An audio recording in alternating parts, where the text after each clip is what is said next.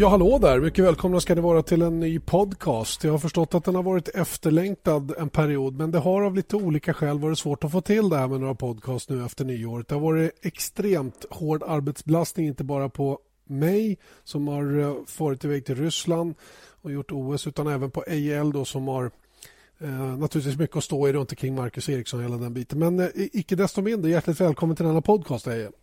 Tack, tack. Nu när vi äntligen har tid att umgås lite grann digitalt här. Då, då. Du sitter hemma i Karlskoga och eh, snön vräker ner i Uppsala. Hur ser det ut hos dig? Ja, det är samma sak här. Alltså, det är ju bedrövligt. Jag som eh, är trött och grinig efter att ha kommit hem igår från Australien. Och du vet hur det känns. Usch, ja. Och så vaknar man upp till det här. Nej, du vet, man kan undra varför man åkte tillbaka överhuvudtaget egentligen. Ja, det undrar faktiskt jag med. Det är ju bara två veckor till nästa race. Jag tänkte att du tar några sköna dagar på någon Ja, men- sandstrand i Malaysia där medan det... Ja, men två veckor? Ja, ja, ja, i och för sig. Jag kom hem igår. Ja. Och sen åker jag på tisdag morgon. Exakt. Så vad skulle du hem och göra? Ja, men sen blir det ju... Sen kommer ju helgen efter Malaysia så är det, är det ju Kuala Lumpur höll jag på att säga, men Bahrain. Just. Alltså, då blir det ju ingen... Annars det blir en hel månad ute. Ja. Det, min, mina hundar står inte ut med sånt. Gör inte mina heller. Men att du är borta en månad menar jag. Ja, Ja. ja, ja, okej. Ja, jag förstår. Jag förstår synpunkten. Och eh, Jag gör ju det sällskap från Bahrain och framåt ett par race. Vi får väl vår beskärda del av umgänge så småningom då, på riktigt. så att säga. Då. Eh, denna podcast som eh, vi måste naturligtvis ägna åt den senaste tidens stora debatt. Det har ju blivit ett väld, en väldig storm det här med ljudet. Är, och vi har ju ganska ofta och flera gånger redogjort för vår ståndpunkt så den är ju egentligen ganska... Ja, den blir ju liksom ointressant på något sätt eftersom man- de Okej, har man inte hört den tidigare så kan vi berätta den igen. Men du och jag har inga problem med hur det låter om Formel 1-bilarna i år. Nej, verkligen inte. Och ärligt talat så har jag inte ens jag har inte ägnat det... Jag är medveten om att det har varit en, en debatt, för det ser jag ju att det är i tidningar och på internet och all, allt det här. Men jag har inte ägnat det någon tanke, för jag, jag har eh, trott att det är någonting som skulle blåsa över, men det gör det ju tydligen inte. Nej, det verkar inte så. utan Det är eh, ganska ordentligt med högljudda röster. Desto mer högljudda i det avseendet då än, än eh, motorerna då verkar vara i folks öron. Det intressanta är att de allra flesta kritikerna som jag har upplevt i alla fall är sådana som inte har hört bilarna i verkligheten. Och Här är det ju faktiskt en ganska stor skillnad. Hur bilarna låter i verkligheten, hur man upplever dem på plats och hur de gick igenom tv-rutan. För det kan jag också hålla med om. Så långt kan jag också sträcka mig att det var inte tillräckligt med, med känsla ifrån banan, ifrån bilarna när man satt och lyssnade eh, i hörlurar som jag gjorde då, eller hemma vid tv-apparaten. Och det, det är ju någonting som tv-produktion naturligtvis måste jobba på. Men, men känslan på plats har jag ändå hela tiden. Och, och jag vet många andra då som också har hört det riktiga ljudet så att säga, och som inte heller har några större synpunkter på det. Nej, det är alldeles riktigt. Och jag måste säga att jag var väldigt positivt överraskad redan i Jerez, första testen. Nu blev det inte så jättemycket körning där nere, men för mig så Eh, det är ljudet som, som naturligtvis var helt annorlunda. Eh, men, men det gick hem hos mig och, och det, det, jag upplevde det som ett kraftfullt ljud, även om det inte var ett högt ljud. Det var ett behagligt ljud för öronen, men det var ändå kraftfullt. Och, och delar av det kommer naturligtvis från det här turboljudet som, eh, som jag ändå tycker har en viss charm. Eh, det påminde mycket om eh, ljudet som var i gamla, gamla tiders eh, Indubilar till exempel. Eh, och, och det kan man ju, ingen kan ju säga att det låter som att eh, motorerna är, är eh, svaga på något sätt utan det, det lät ju väldigt, väldigt kraftfullt. Va? Och det, så upplevde jag det i, i Jerez. Sen, eh, som, som eh, du säger, jag har ju inte suttit framför en tv hemma och lyssnat och det kanske, det kanske är för dåligt men det, det kan ju inte vara så svårt att fixa till det. jag. Nej, det känns som ett, ett litet bekymmer. Det kanske kräver av, av produktionen på plats att man mickar upp ännu lite till. Eh, balansera nivåerna på lite olika sätt. Det finns sätt att jobba med det. Det som man aldrig kommer att komma ifrån dock är ju att karaktäristiken på ljudet är helt annorlunda nu. Det kommer inte att förändras oavsett om ljudnivån kommer att gå upp så mycket som man måste ha hörselkåpor igen eller inte. Nej, men det är ju alldeles riktigt. Alltså, nu, nu har du ju, du har ju en turbo som varvar något fruktansvärt, men själva motorvarvet är ju begränsat till 15 000 varv. Och bara varvet i en motor, varvtalet i en motor, har ju en stor del i eh, det slutliga ljudet att, göra, så att säga. Så att, eh, Eh, det kommer att vara annorlunda, dessutom färre cylindrar. Det är alltså minus två cylindrar, så att, eh, det är klart att det blir annorlunda. Mm. Men eh, om, om, något så upplever jag det till att börja med så upplever jag det på plats inte som att det är för dåligt ljud utan snarare tvärtom. Det känns kraftfullt och bra. Och eh, dessutom att det är behagligt. Man, man behöver inte ha de där hörselkåporna eller öronpluggar instoppade i öronet, eh, öronen eh, dagarna, dagarna igenom. Det upplever jag som bra. Plus naturligtvis att det är väl eh, hälsosamt, eller förlåt, hälsosammare än det gamla ljudet. Nej, det kan jag verkligen hålla med om. Och det är ju inte, det är inte skadligt som det andra var om man inte hade hörselskydd, för det var ju verkligen så. Utan eh, det, det är helt enkelt ett, ett eh, behagligare ljud som du själv är inne på. Eh, om man ser till, eh, om man ser till ehm, eh, ljudet som sådant, har, har Formel 1 råd att ignorera den här typen av kritik som man nu får? Eh, ja, jag, jag jag måste erkänna igen att till att börja med så är jag nog fel person att ha den här diskussionen med. För att eh, för mig så, så är det, det, det är en konstig diskussion helt enkelt eh, som jag har lite svårt att, att, att få grepp om. Men eh, samtidigt ska inte jag tala om för folk vad de ska tycka. Men jag, jag känner och, och, mm, plus att jag får väl tycka vad jag vill. Och jag tycker att det är lite konstigt att den här diskussionen eh, har kommit till överhuvudtaget. För att eh, jag, jag, tycker det är väldigt, väldigt underligt att folk eh, eh, lägger så stor vikt vid ljudet när det finns så mycket annat som, eh, som, som eh, är fängslande när det gäller Formel 1. Alltså. Så att jag, jag, jag tycker att det är Eh, Eh, jag tycker att det är konstigt och därför så vet inte jag riktigt vad jag ska svara på din fråga om, de har, om, om Formel 1 har, har råd med det eller inte. Nu är det så här att det är många faktorer som styr Formel 1 och självklart, om vi inte har publik, om vi inte har tv-tittare, ja då är det ju katastrof. Men samtidigt får vi inte heller glömma bort vad, vad, är det som är orsaken till att vi har den här typen av motorer som låter på det här sättet. Jo, det är för att, att Formel 1 har heller inte råd att vara utan eh, utan inblandning av bilfabrikanter världen över. För då faller, då faller det i alla fall. Va? Så att jag, jag, kan inte...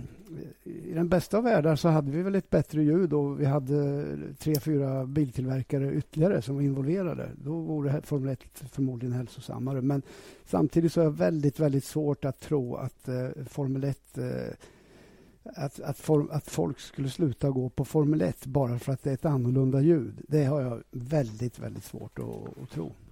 Min analys av det eh, är nog snarare att förändringen blev för stor.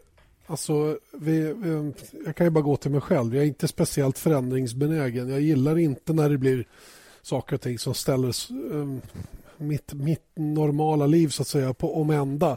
Eh, jag tycker om när det är som det brukar och det ska inte vara några stora avvikelser. I det här fallet så har det blivit det.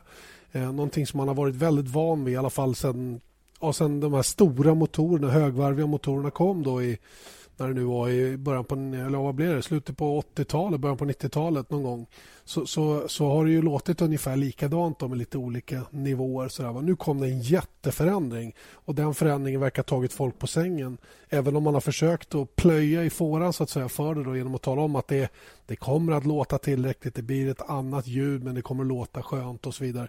Eh, det har inte riktigt landat hemma i sofforna i alla fall. Okay.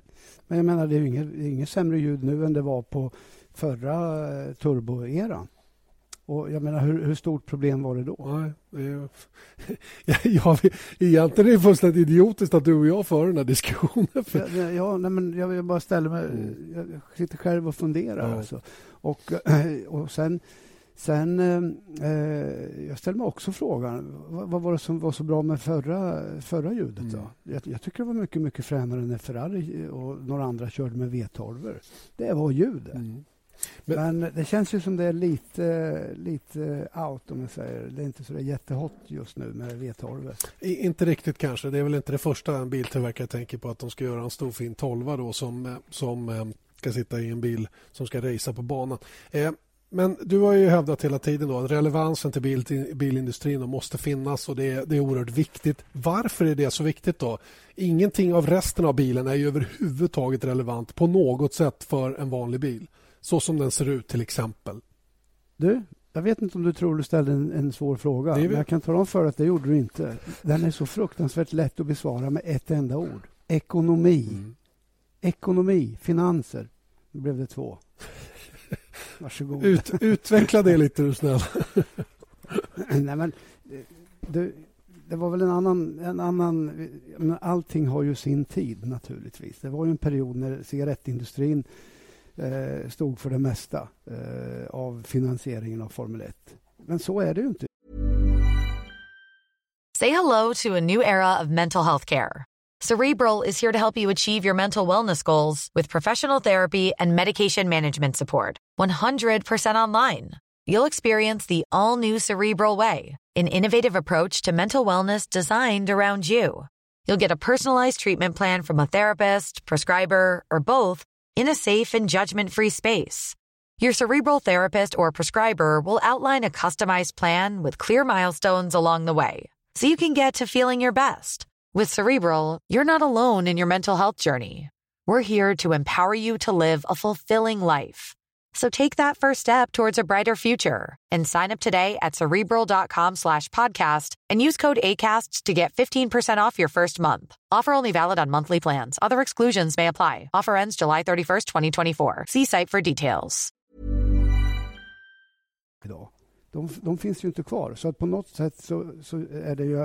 Och, och när vi hade betydligt mer bilfabrikanter i jag eh, involverade som, som eh, valde att investera pengar i, i eh, Formel 1, ja då var Formel 1 hälsosammare. Och då, då slapp vi en massa vad ska vi kalla det för? Då? Biprodukter. Helt plötsligt så föds det, föd, föds det begrepp och pay drivers så att folk köper sig in. Då är inte det heller bra. Men hallå, det är så här att någon måste betala. Och bilfabrikanterna är väl de som ligger närmast till att kunna associeras med en, en Formel 1-bil. Det hör ju på namnet, mm. det är ju en bil. Mm. mm. Och vi har Renault, vi har, vi har eh, Honda snart, vi har Mercedes, vi har Ferrari. Men vi skulle vilja ha lite fler. Självklart är det så. Och um, Okej, okay, då, då har vi gjort den distinktionen i alla fall. Då. Och, det, och det kan väl vara en, en poäng som du har att, att uh, motorerna är ju oftast någonting som lever sitt eget liv. Resten av bilen kommer från ja, McLaren, Caterham, Marussia. Det är inte direkt om vi säger inom citat vanliga bilmärken medan Mercedes, Renault Eh, Ferrari bygger motorer som de sätter i sina bilar och, och, är de brandade med det här märket och, och, ser ut att hålla och vara snabba så, så funkar det på ett bra sätt. Då. Men ibland så tänker jag så här att ja, men det är väldigt lite på bilen i övrigt som har någon relevans till bilindustrin. Varför ska just motorn vara så fruktansvärt relevant mot bilindustrin? Vore det inte bättre att hitta en formel som folk var nöjda med? Då? Jo, men det är klart att det vore. Va? Men då är det samma sak där. Du tar ju död på mycket av Eh, incitamentet för att finnas med. Eh, för att i slutändan så är det ju så att det är lika mycket tävlingen för ingenjörssidan att visa sig, sig eh, visa sig överlägsen eller visa sig skickligare än en konkurrent, så att säga. Och jag menar, det, det, det är ju det det handlar om. Och jag vet Honda till exempel har alltid, alltid haft som, som ehm, grund i hela sin filosofi med att delta i tävlingar, eh, motortävlingar på ett eller annat sätt, att det är ett, eh, eh ett sätt att eh, underhålla eh, sin stab av ingenjörskunnande, eller staben med ingenjörer och, och dess eh, kunnande. Mm. Så att säga. För att det är ju trots allt så att den dagen när utvecklingen i Formel 1 börjar, börjar eh, hamna på efterkälken, då finns det ingen som vill lägga pengar där. Så att eh, det är hönan och ägget egentligen. Ja. Och, och vänder man på resonemanget, jag provocerar lite grann här för att liksom väcka frågeställningen även för den som sitter och lyssnar. Att, att eh, relevanser hit och relevanser dit. Men hur den är så är det ju så att, och det är så åtminstone jag såg på Formel 1 när jag började följa riktigt noggrant att det var en massa ny teknik i de här bilarna som sedermera hamnade i, i vanliga bilar, resultat.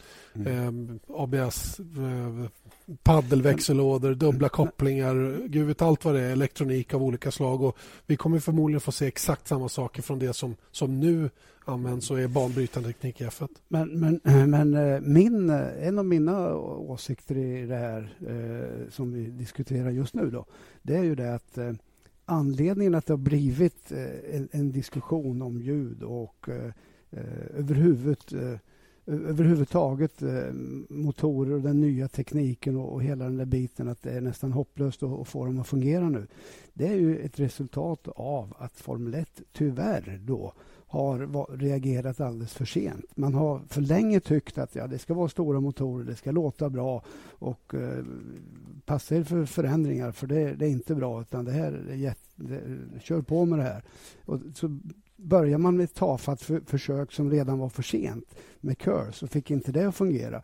Ja, så vart det ytterligare ett par års, års, års försening och nu helt plötsligt så måste man ta ikapp det här som man har förlorat eh, under en längre tid. Där man alltså inte har varit tillräckligt vaken på att förnya sig. Och då blir, blir det en sån här jättestor skillnad. Så att, eh, eh och det sammanfaller, inte helt oväntat också, då, med att vi har eh, en, en, ska vi kalla det, kris i Formel 1 där till och med många av de stora teamen inte har eller titelsponsorer. Ekonomin för många av teamen är under all kritik. Eh, eller under all kritik, det ska man inte säga, för det, kritik eh, finns det så det räcker. Men det, det är knappt att de överlever. Va? Så att allting sammanfaller ju där. Och jag har, jag har varit, jag har varit involverad i olika projekt under, under vissa år Eh, och jag vet vilken otroligt stark efterfrågan det har varit på, från sponsormarknaden. Att Formel 1 måste anpassa sig efter, efter nya världens tänkande med miljö, miljötänkande och bränslesnålhet och, och, och, så vidare. För att det ska vara intressant. Alltså. Så att, eh, det är inte bara att, det är inte bara att köra på gamla fotspår och tycka att eh, allt var bättre förr. Eh, kan, kan, du eh, på något sätt, innan vi lämnar just den här diskussionen, det känns som att vi, vi kommer liksom ingen vart med utan det, det återstår att se vad som kommer att hända. Men kan du känna den oro som vissa av arrangörerna på banarrangörerna känner då inför att folk eventuellt sviker eh, och inte kommer till racen, vilket är deras enda inkomstkälla så att säga när de arrangerar ett race. Eh, eh, kan du känna den oro? Kan du förstå varför de känner så? Och bör någon reagera på det? Jag känner oro för att det finns folk som uttrycker sig på det sättet, ja. Men jag har ingen som helst förståelse i, och jag tror heller inte att det är ett, ett problem eh, i det långa loppet. Utan det är precis som, som du säger, du säger ju själv att du vill inte att saker och ting ska se annorlunda ut när du vaknar eh, eh jämfört med dagen innan. Så det ska vara gamla fotspår. Mm. Och här, här upplever jag att det är lite samma sak. Det här, det här konceptet som vi har nu har, har enligt mig alla möjligheter att uh, bli lyckat i, i slutändan. Och, uh, uh, jag tror det. Jag, jag, såg i Australien till exempel saker och ting som de, direkt tyder på att det som försvinner i, i attrakt, eh, som, som, attraktivt eh, i Formel 1, om vi nu säger att ljudet är en av de sakerna. Det kommer, att, kommer vi få på annat sätt. Och jag är övertygad om att eh, Formel 1 överlever trots att, trots att det klagas lite just nu. Kommer vi att skratta åt den här diskussionen om fem år, tror du? Ja, det är lite grann som det här med den här stepped nose som kom för två år mm. sedan. Det var väl två år sedan? Ja. Då var det en katastrof. Ja att, eh, att bilarna var så fula. Mm. Eh, det går en månad, sen är det ingen som märker det. Nu säger jag inte att det kommer att vara fallet med Formel 1, eller med ljudet i Formel 1.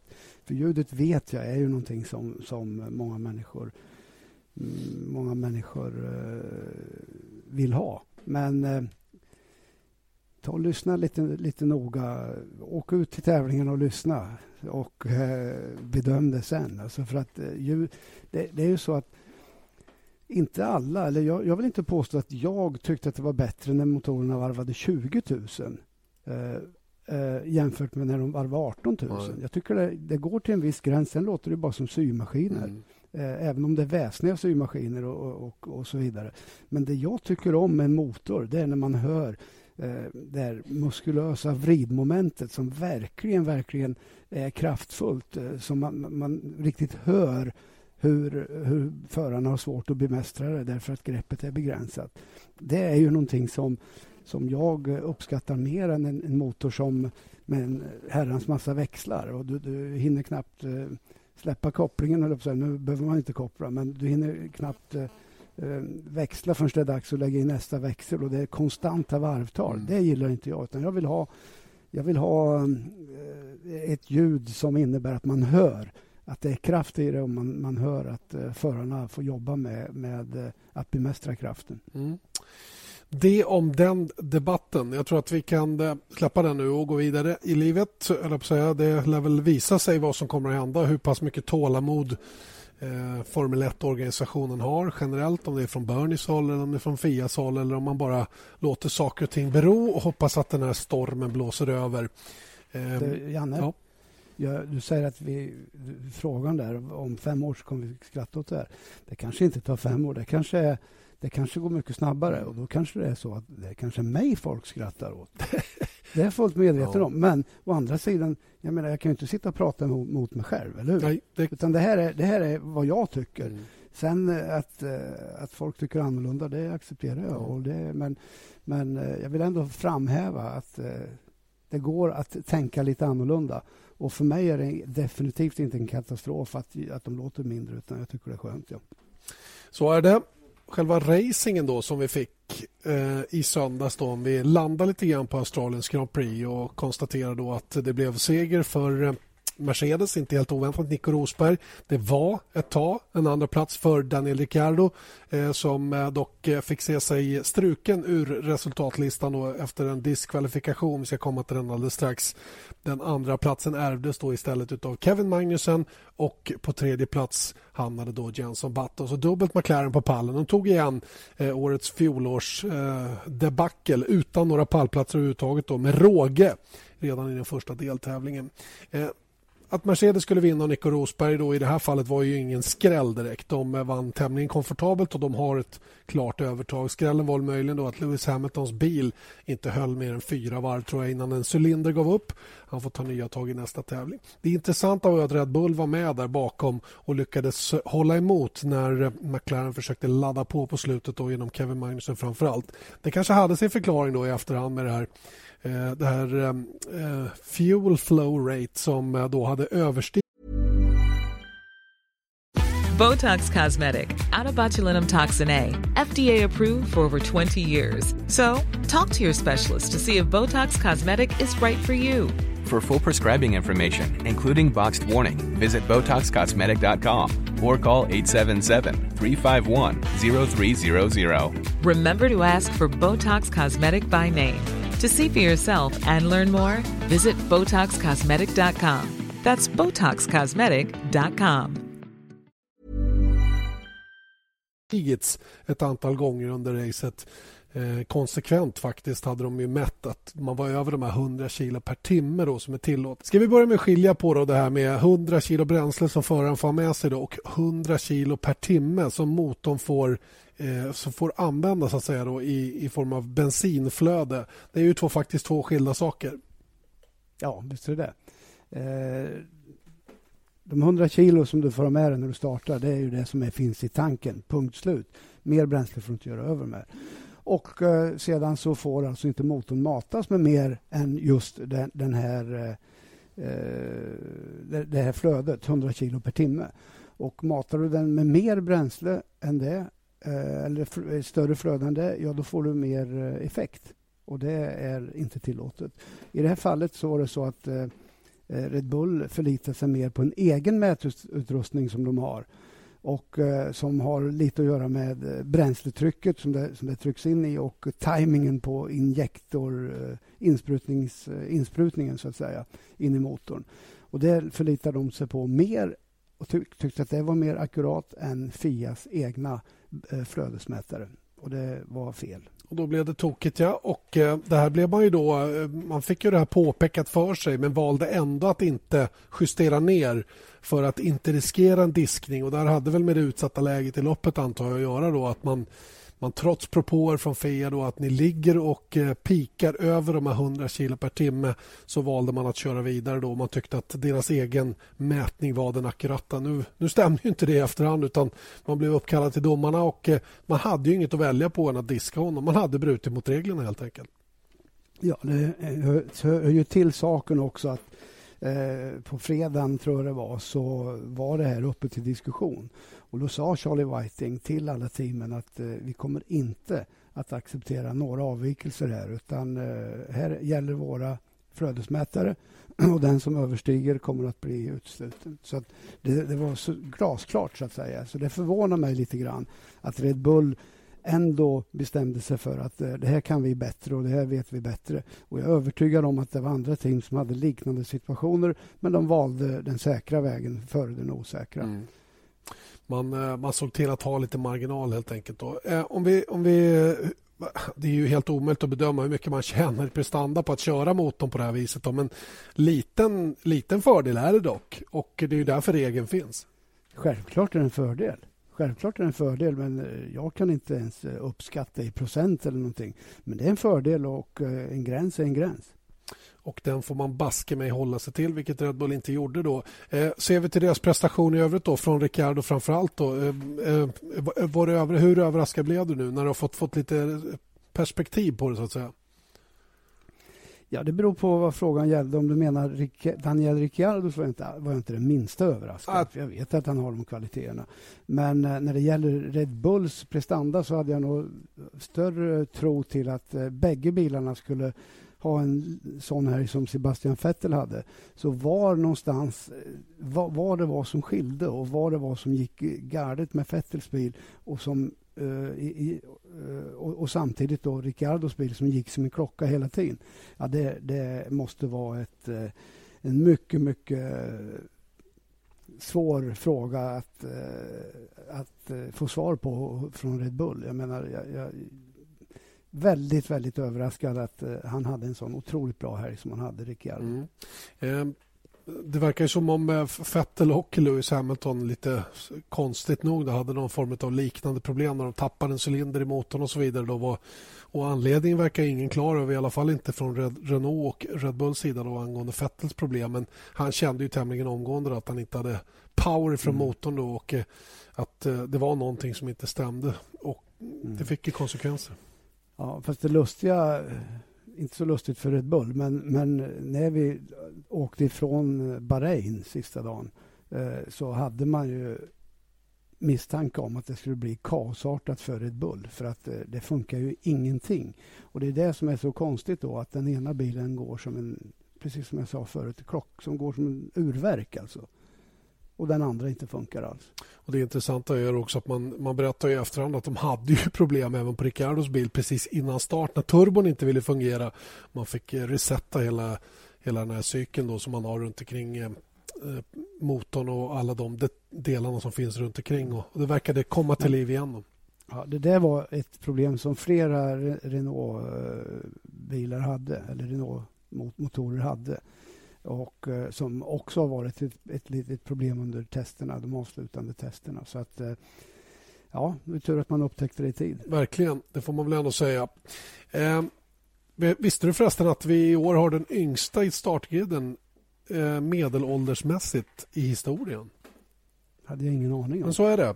Den ligger på, Nu ska vi se om jag säger rätt här, den ligger på 26,59 år. 26,59 år är medelåldern i år. Och eh, två av de som bidrar väldigt starkt till det här gjorde ju oerhört bra ifrån sig i loppet också. Tänker förstås då på Kevin Magnusson, dansken här som, som gjorde fasen en helt felfri helg. Alltså det, är, det är länge sedan man ser en kille gå så från klarhet till klarhet rakt igenom en hel helg. Det brukar alltid vara någonting som händer eller något litet strul men han var verkligen lugn som en filbunke och levererade rakt genom hela racet också. Mm. Men jag tror att eh, en stor anledning till det är eh, absolut inte förta någonting för Kevin Magnusson. Jag återkommer till det. Men, men jag är övertygad om att eh, det är få team som är så duktiga på att förbereda en förare som just McLaren. Och eh, det är bara att titta på, vi har ju hört, eh, hört här under försäsongen att han har haft noll expo exponering mot media och, till, till, exempel. Och det är McLaren som har bestämt att nu kör vi på det här sättet. Så att man har eh, förberett honom på ett väldigt, väldigt bra sätt. Eh, sen, och då, det gör ju naturligtvis att det är lättare för honom att prestera. Och när han dessutom får en bra, bra eh, tester innan och, och så vidare, ja, det, det plussar ju bara på. Och han tycker om bilen helt enkelt. Det är en hyfsat bra, och bra körbarhet på McLaren-bilen. Så att eh, han gör egentligen bara vad som eh, kunde förväntas. Men eh, som sagt var, det, det, är lätt att göra små misstag i, i Formel 1. Men ju, ju, bättre bil du har, desto, eh, desto svårare är det att göra misstag. Ja. Men, eh, men han, det vet vi ju att han är duktig. Och, så, efter fjolårets seger där som var imponerande i, I World, World Series Renault. Mm. Ja, så tänker jag på den andra då, rookien som också, Kevin Magnusson 21 år då, som sagt en som drar ner medelåldern. Den andra är faktiskt en som är betydligt yngre eh, och det är Daniel Kviat, ryssen då, som eh, tog poäng i sitt debutrace och i och med att han tog den här poängen så slog han faktiskt Sebastian Vettel i ett avseende. Han eh, slog nämligen Vettel som den yngste att plocka poäng 19 eh, år och 324 dagar eh, och gick förbi Sebastian Vettel som hade det rekordet från debutracet i USAs Grand Prix på Indianapolis när han ersatte Robert Kubica som då hade kraschat i Kanada.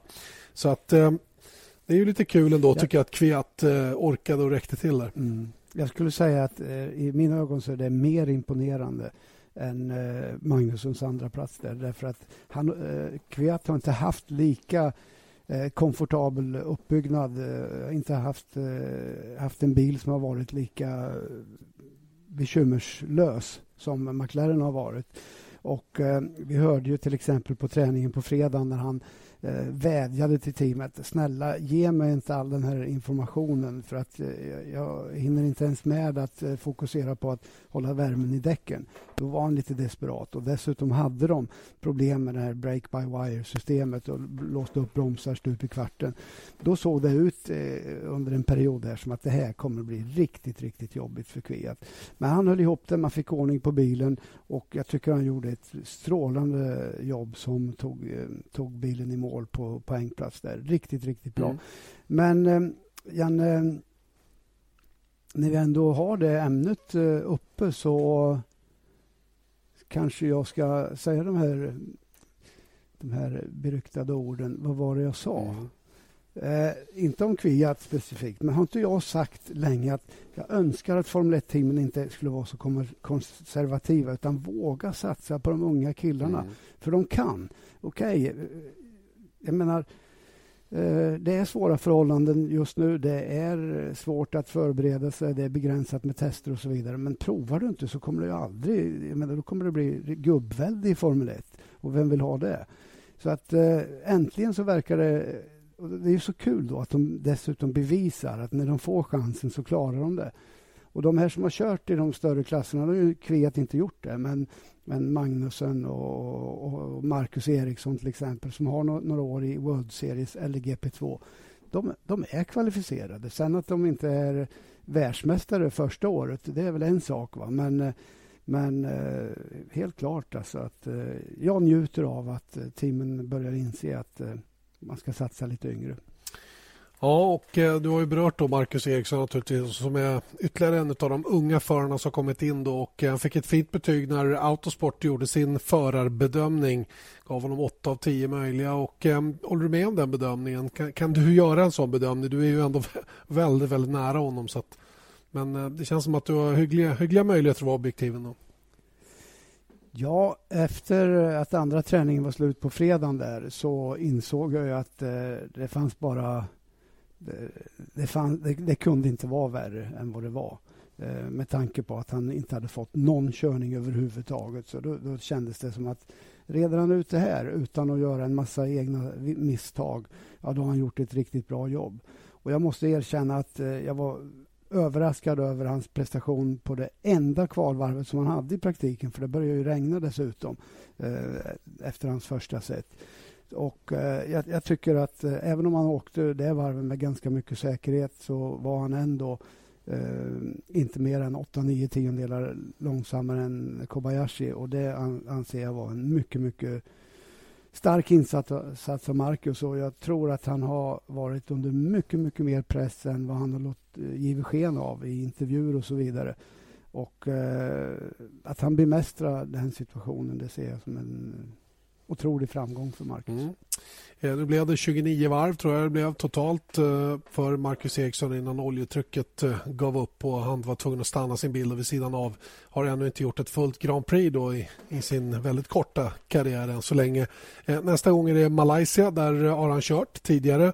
GP2 har varit i Malaysia och kört. Så att här kommer vi till en bana som man då känner till. Eh, banan ser lite annorlunda ut minst sagt än vad den, eh, den som man har kört nu i Albert Park gör. Nu är vi på en mer konventionell bana. Eh, förarna vågar ta lite större risker och, och, kan bara grejerna hålla ihop någorlunda så, så borde han känna sig lite mer bekväm i det avseendet. Det kommer han definitivt att göra.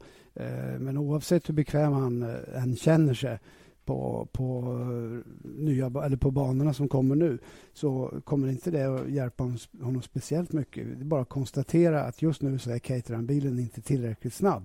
Det beror på vad man jämför med naturligtvis. ska man bara jämföra med Marussia, ja då kanske den är tillräckligt snabb. Men eh, glöm inte bort att ambitionen har hela tiden varit från Caterham att närma sig och försöka konkurrera lite grann med de här teamen i mitten. Nu är det lite svårt att definiera vilka team är i mitten nu. För jag menar som Toro Rosso till exempel, de var ju ruskigt bra.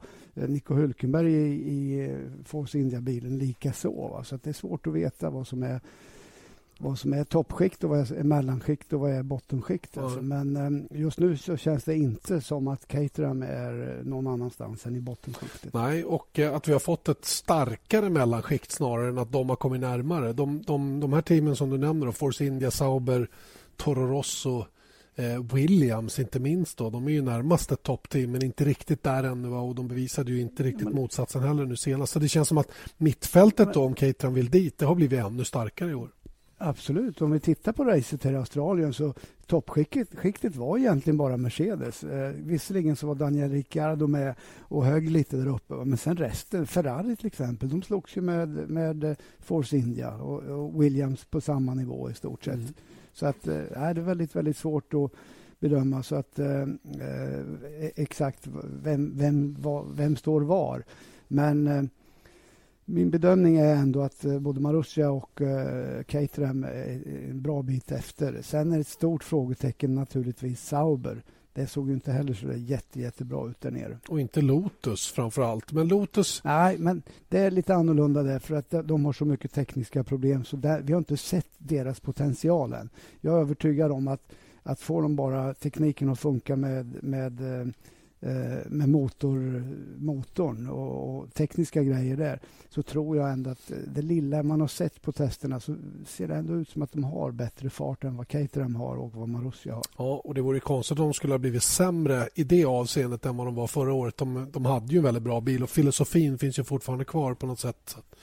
Det borde kunna funka ändå. Eh, men jag håller med dig att, att framförallt Ferrari är ju ett mysterium. Alltså jag, jag, jag vet inte jag vet faktiskt inte vad det är som gör att eh, det, det, hela tiden ser ut på ungefär samma sätt när de kommer till en säsongspremiär. Det är lite sådär, eh, ja, det är okej, okay, det är okej okay, Det är inte kass, men det är inte bra heller. Jag, jag, jag, kände nog, eller jag satt hela, hela racet igenom egentligen och väntade på att få se mer av Alonso. Eh, för jag, jag, trodde att han hade mer där. Jag, jag, jag, ska inte säga att jag ville tro, men jag, jag, trodde definitivt att han låg och avvaktade och kände sig för. För glöm inte bort att alla startar racet där nere med väldigt o, stor ovisshet när det gällde bränsleförbrukning, däck och, och hela den där biten. Men eh, han hade inget mer att ge och när det började, började hetta till på slutet där så räckte det inte till för Ferrari. Och det, det, det tycker jag var lite synd för jag hade räknat med att de var bättre. Och när det gäller Kimi Räikkönen, ja då, det, i det fallet så är det långt, långt, långt kvar innan han kan visa sin kapacitet i Ferrari-bilen. Jag läser också vad Fernando Alonso säger efter att han, han har inga större problem med B4, vilket han blev då när Ricciardo blev diskad, diskad. Men att vara 35 sekunder bakom Nico Rosberg det är kanske lite mycket. då. Det är ju en 6-7 tiondelar per varv då, om vi ser till ett helt lopp då, som man körde. Mm. Så det är väl ja, lite mycket. Um, ja, så är det. Nu får alla teamen ladda upp inför, uh, inför näst, nästkommande helg, alltså Malaysias Grand Prix. Ett, eh, ett eh, Grand Prix som kommer att ha en helt annan karaktär. Det kommer att vara betydligt varmare. Det kommer framförallt vara fuktigt. Eh, vi har hört talas om överhettningsproblem och sådana saker. Men det var ju varmt även i Australien fast det var inte alls samma luftfuktighet, eller hur? Nej, det var det inte. Och, eh, det blir ju my mycket, mycket värre i, i Malaysia naturligtvis. Och de som då tidigare haft problem, jag tänker framför allt på Red Bull som kanske är de som visar sig ha störst problem när det gällde just kylningen. Ja, eh, det framgick ju inte direkt att det var det stora bekymret eh, nere i, i Australien. Så att eh, det är mycket möjligt att man har kommit eh, underfund med det problemet. Överhuvudtaget, Janne, det faktum att så många bilar kom i mål eh, Eh, var en stor, stor överraskning för mig. Så att eh, Självklart så lär sig teamen eh, undan för undan nu och eh, det kanske inte alls blir så farligt som eh, många förespråkade eller många trodde, in, en, eh, inklusive mig själv. Nej. Det var alltså bara fem bilar som bröt med tekniska problem. Sju bilar bröt totalt. Eh, och två av dem kraschade ut. Kamui Kobayashi ska vi väl säga, då. vi ska ge honom den credden. Han hade ju faktiskt problem med bromsarna bak så det var väl det som var den stora anledningen då eller en av anledningarna till att han kraschade in i både Kim Räikkönen och Felipe Massa tog med sig massa av banan redan i starten. Då. Eh, var många som, jag har hört mycket kommentarer till mig att ja, kan ju bromsa som Kobayashi. Så här, va? Men det var, det var inte så lätt som det såg ut. Nej, det var det väl inte. Alltså. Och jag måste väl själv erkänna att jag kanske dömde honom lite hårt eh, initialt där. Va? Men eh, det såg ju onekligen ut som att han väntade eh, oerhört länge innan han eh, bromsade och eh, blev lite exalterad där in i första sväng. Men det är klart, eh, han kanske hade klarat det om bromsarna hade fungerat som de skulle. Men samtidigt så vet vi att just de här bromsarna har ju spelat ett spratt länge. Va? Så att, ja, men... Det finns anledning att vara lite försiktig i en start nästa gång, menar du? ja, ja, ja, ja, jag, jag kan inte komma... Jag, jag måste erkänna alltså att jag tyckte att han såg... Eh, oavsett om han hade bromsar som funkar eller inte funkar så var det, såg det väldigt, väldigt ambitiöst ut. Det kan vi väl konstatera. Så är det.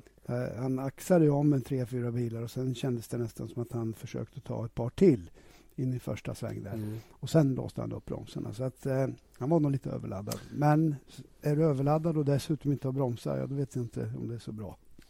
Motorn var lite överladdad också. Det ska, ja. det ska de väl vara nu för tiden. Även om de inte låter så mycket. Jag ska inte dra igång den historien igen. Du, vad Marcus Eriksson har åkt till Macau vet jag. Och det är väl inte så konstigt med tanke på din son och hans tränares bakgrund i Macau. Nej, de har eh, via Alex då goda förutsättningar eh, att eh, sköta om träningen där. Och bägge två vill naturligtvis hålla sig i någorlunda rätt tidszon så att det blev så att de, de är där och tränar. Och du själv då, hur tränar du? Håller du igång något? Ja, idag har jag varit och gått i snön och harkat lite grann och så. Ingen cykel än? Nej, men när skulle jag ha gjort det? Inte vet jag. Vad är det för påhopp? Det är ju vinter ute. Måste, måste hålla igång dig, annars går det inte. Ja, jag ska bara, jag ska bara försöka komma in i någorlunda rätt eh, dygnsrytm här så att jag håller mig vaken. Eh, jag ska, innan vi rundar av här, jag ska inte ens närma mig det ämnet för min egen del utan jag bara lämnar det helt enkelt, hur mycket jag tränar eller håller igång och konstaterar att vi eh, kommer att ha träningar på tv redan imorgon från Lohail i eh, Qatar. För nu drar nämligen MotoGP-säsongen igång och det känns ju extra kul naturligtvis att eh, vi kommer att kunna ha MotoGP då igång också. Inte bara Formel 1-säsongen utan att man kör igång. Och det är ju ett fyrdagars event det här man kör i Qatar så att eh, det blir spännande redan från torsdag, alltså 17.45 första träningen då ifrån eh, Lohail, Losail heter den, International Circuit i Qatar. Är det någonting du tänker följa? Eh, jag tänker nog titta på racet, ja. Mm. Men jag tänker inte följa träning och kval och så vidare. Jag har som sagt var fullt upp och, och åker redan på tisdag morgon till eh, Kuala Lumpur. Så att eh, jag kan inte spendera för mycket tid framför tv. Loppen som börjar på söndag med start 16.45. Moto, Moto 3, Moto 2 och MotoGP-klassen. Det blir någonting att se fram emot på Vesap Motor kommande helg alltså. När vi eh, tar ny, nya tag med mer Formel 1 om eh, drygt en vecka. Då, då är det alltså Malaysias Grand Prix som gäller. Tills dess säger vi nu tack och påtrörande Janne Blomqvist och Eje Elg.